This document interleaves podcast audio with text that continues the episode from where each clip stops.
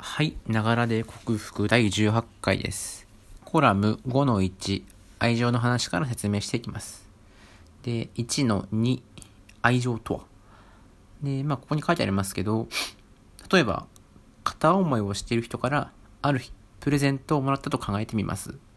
自分は、そんなの関係ない、みたいなネガティブなことを言わずに、まずはイメージをしてみてください。で、そうすると、どんだけシャイな人でも、あざすくらいなリアクションはするんじゃないかと思います。で、じゃあ次の項目に行って、1-3、愛情と感謝の関係性。一種のサイクルで初めて成立。で、先ほどプレゼントをもらった時に反した感謝の言葉。じゃあ感謝ってなんだよと思っちゃうんで、まずそこで感謝を定義してみます。そうすると、一番シンプルなのは、相手の存在そのものへの喝采と考えていいかなと思います。で、これはかなり言葉を選んだ表現で、ちょっと正確なニュアンスをなるべく掴んでもらいたいんですよ。で、まず、感謝っていうのは、いいとか悪いとかっていう評価ではないんですよね。最高だとか、エクセレントみたいなのって、どうしてもちょっと比較の感覚が入っちゃってる。そういうのから生じちゃってるので、感謝に込められているものっていうのは、そういう比較ができないものなんですよね。で、この比較できないっていうのが重要で、一度比較ってものを始めちゃうと、物事ってだんだん相対評価になっていって、で、平均とか普通っていう感覚がどうしても生じてしまいます。で、そうすると、もともと全部プラスのものが並んでたとしても、だんだん平均点のところがプラマイゼロのポイントになっていって、その平均点を超えるプラスのものはいいんだけど、平均点を下回るものはマイナスだっていうふうに錯覚しちゃうんですよ。で、この感覚によって平均点のものはゼロになっちゃうし、それを下回るものは消えていっちゃうっていう。ここにその比較の怖いところがあるんですよね。で、それに対して、感謝っていう感覚は、先ほど言ったように比較を必要としない感覚。だからあえていいとか素晴らしいっていう表現じゃなくて、喝采っていう比較じゃないことを、ニュアンスを入れたかった表現をしてますけど、この比較をしない感覚だと、プラスの働き、プラスのものっていうのは全部プラスだっていう、絶対値で見る認識ができるようになるんですよね。じゃあなんでその感謝っていうのにはそんな力があるのか。そのあたりを次回以降のコラムでまた解説していきたいと思います。さて、じゃあ話をプレゼントをもらったコミュ障さんに戻しまして、このコミュ障さんはアダルトチルドレン克服の過程を終えて、虚無の真っただ中にふらーっと漂っていました。じゃあ何を探し求めてたかっていうと、このコミュ障さんは愛情、存在、よりどころ、この3つを求めていたんですけども、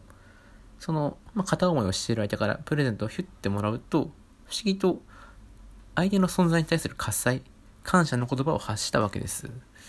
で、これってすごい不思議だなっていうふうに思いませんかね。なんでかっていうと、例えば、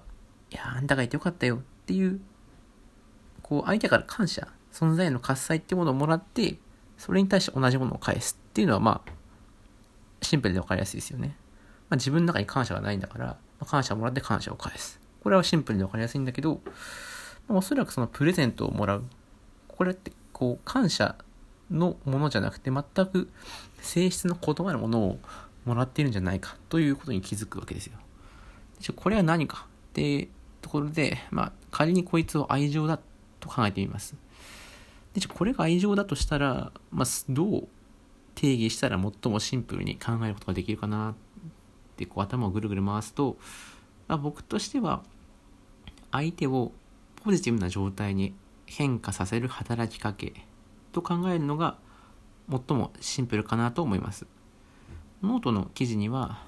性質とか、性の行為を伴った意思みたいなちょっと難しい書き方してますけど、これはちょっと次元の高い話というか、ジョジョの話に変わらんじゃうので、ちょっと難しく書いているので、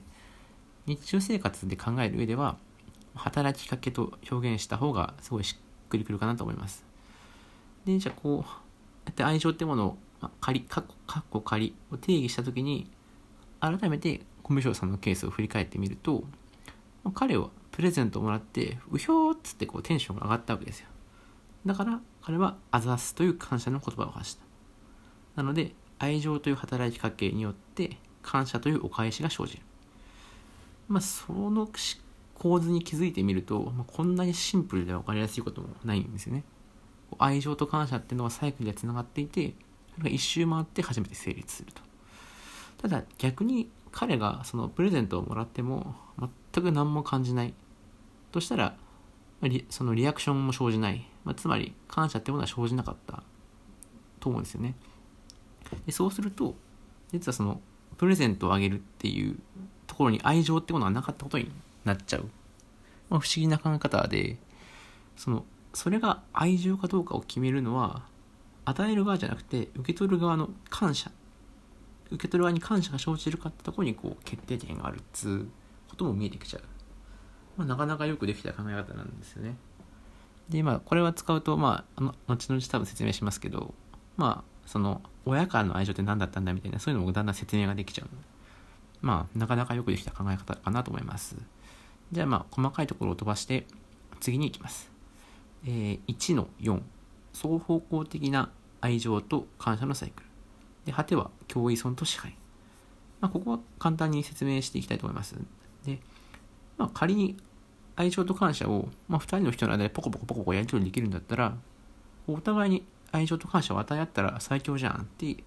なんか思いますよね。これがその1枚目の図です。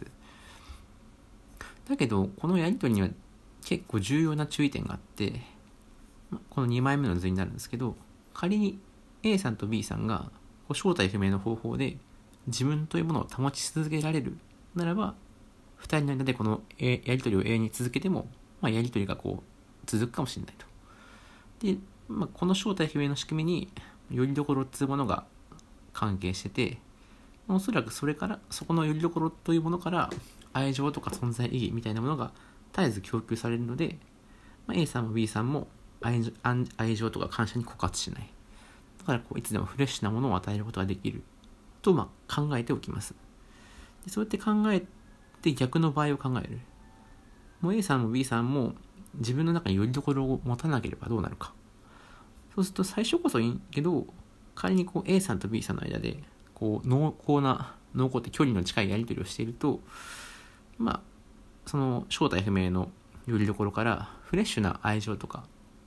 存在意義というものが供給されないので、A さんと B さんの間で交わされる働きかけっていうのがだんだん似たような感じになって、だんだん同じじゃんみたいな感じになってきますと。で働きかけが同じになってくるってなることは、もっと言えば A さんと B さん自身が同じような存在になっちゃってて、でもやり取りしてもしょうがないよねっていう状態になって意味を失ってしまう、これが共依存というものの本質かなと僕は考えています。自分と相手って本来は別なもののはずなのに、もう自分と相手が同化しちゃってる。もう自分の半分を相手に与えて、相手の半分を受け取っちゃって同じになっちゃってて、しかもその間でもう新しい愛情と感謝のやり取りがしなくなっちゃってると。それが共依存というものの根っこにあるものかなと思ってます。でこれに近い話として、ノートでは支配の話を書いてます。で愛情を搾取する支配とか、感謝を搾取する支配、それぞれあるかと思いますが、共依存も支配も物事の本質は正体不明のよりどころなるものを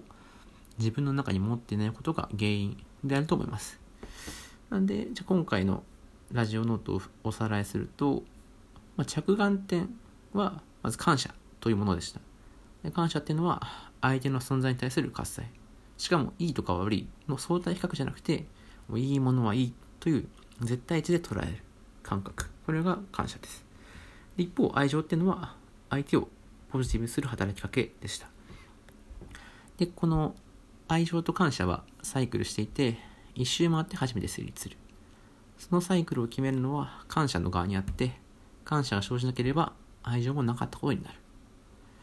で共依存と支配については、あくまで僕はこのように考えてますよっていうものなんで、うまく説明できてないかもしれません。ただ、着眼点としては、愛情と感謝がちゃんとサイクルしてるかというところが重要です。で、やり取りの上では対等なんだけど、お互いにもう同化しちゃってて、サイクルしなくなっちゃってる。ちょっと化学的な言い方をすると、2人の関係が平行状態に達しちゃってる。それが共依存。一方で、愛情とか感謝の出どころが偏っていて、どちらかが搾取されている状態になっているのが支配かなと思います。なんかなっていますね。すいません。で、このように愛情と感謝のサイクルという仕組みを発見したのはいいんだけど、自分の中で愛情と存在を自給自足できる状態にならないと、最終的には共依存か支配の状態になっちゃうよねっていう、結構極論的な話になってしまいました。じゃあどうしたら愛情と存在を自給自足できるのか。しかもその仕組みによりどころっていうのが関わってるらしいけど、そいつは何なんだよと。ということで、次回は愛情から一つステップアップして生きるということについて考えてみます。では、さようなら。